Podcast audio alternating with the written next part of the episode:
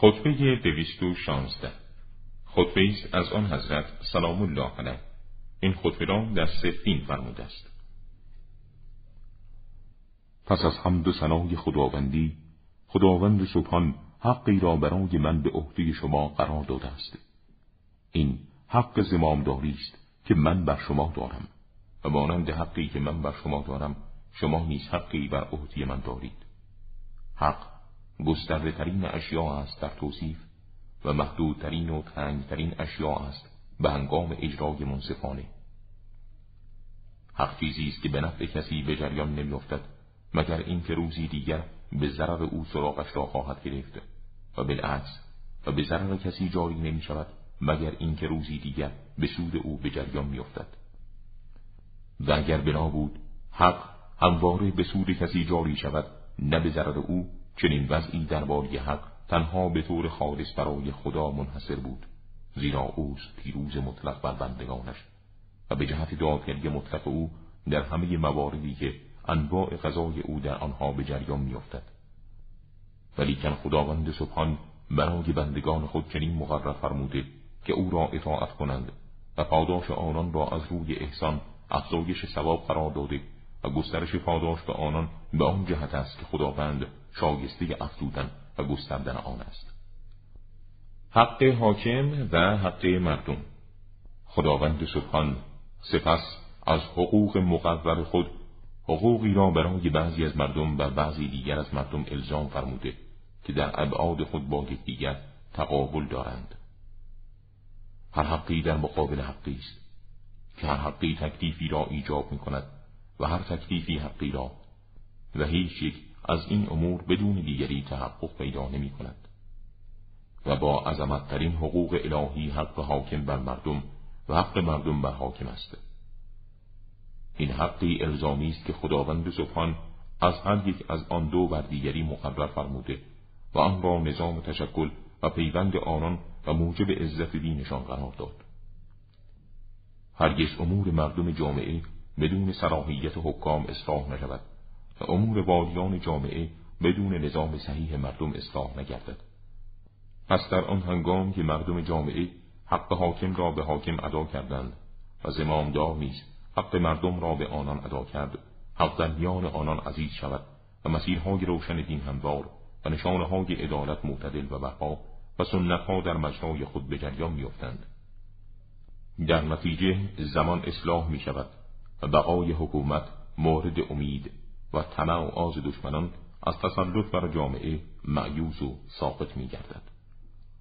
و در آن هنگام که رعیت بر حاکم غالب شود یا حاکم بر رعیت ظلم و تعدی روا دارد کلمه جامعه آن دو مختلف گردد و پراکندگی در جامعه نفوذ کند و علامتهای ستم آشکار شود و فریبکاری در دین فراوان و طرق سنت ها رها گردد در این زمان است که عمل بر طبق هوا و هوس صورت گیرد و احکام الهی متوقف شود و اختلالات و بیماری های نفسانی رو به فراوانی گذارد. در نتیجه اگر حقی با عظمت به جای آورده نشود یا باطلی بزرگ به وجود بیاید هیچ وحشتی از این دو تبهکاری دیده نشود. در این هنگام نیکوکاران خار و پست و اشرار عزیز شمرده شوند.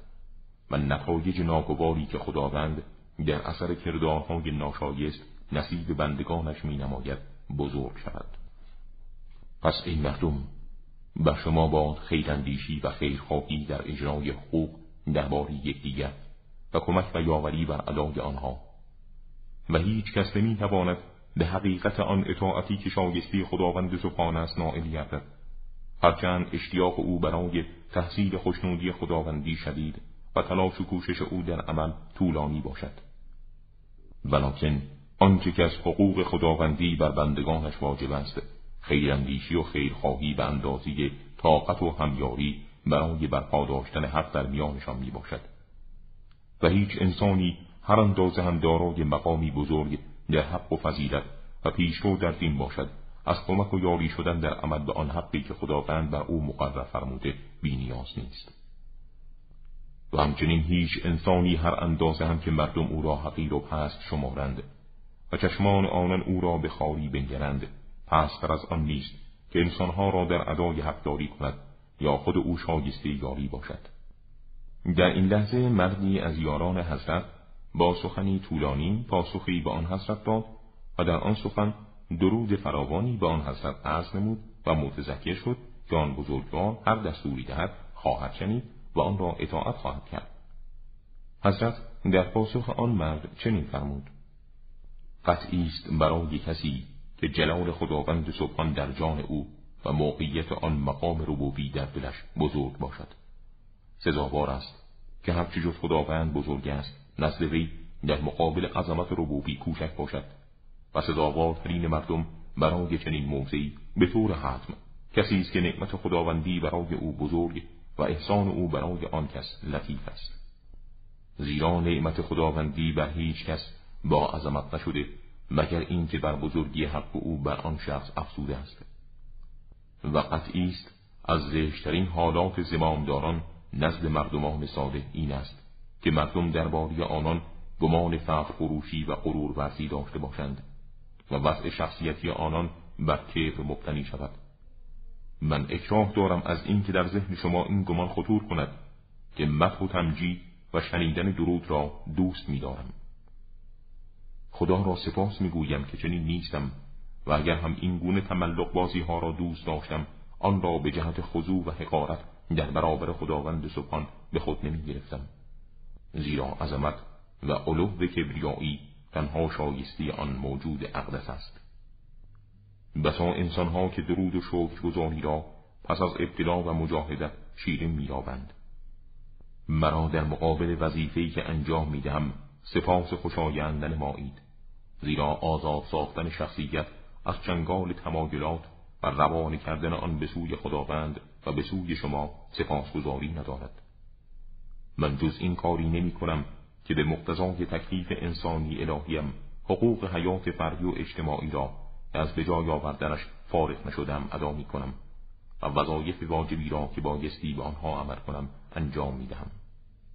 گفتگوهایتان با من مانند گفتگو با جباران روزگار ساختگی نباشد. و در برابر من از تسلیم و خیشتن داری که در برابر اقویای پرخاشگر دارید بپرهیزید. با قیافه ساختگی و ظاهر سازی با من آمیزش نکنید. گمان مبرید هنگامی که سخن حق به من گفته می شود برای من سنگینی خواهد کرد و یا خودم را از آن حق بالاتر قرار خواهم داد. زیرا آن کس که وقتی حق به او گفته شود یا عدالت به او عرضه شود از شنیدن و پذیرفتن آنها سنگینی احساس کند. عمل به آن دو برای او سنگینتر خواهد بود. هرگز از ارائه گفتار حق به من یا مشورت با من برای اجرای حق خیشتن داری نکنید. من بالاتر از آن نیستم که خطا کنم و در کاری که انجام می‌دهم از ارتکاب خطا در امان باشم. مگر آنکه خداوندی که مالکتر از من به من است کفایتم کند؟ پس جز این نیست که من و شما بندگان مملوک خداوندی هستیم که جز او پروردگاری نیست. مالکیتی مطلق که بر جان و نفس ما دارد ما آن مالکیت را نداریم. خداوندی که ما را از موقعیتی که در آن بودیم بیرون آورد به موضعی که صلاح را نصیب ما ساخت. پس خداوند سبحان گمراهی ما را به هدایت مبدل ساخت و پس از نابینایی به ما بینش عنایت فرمود.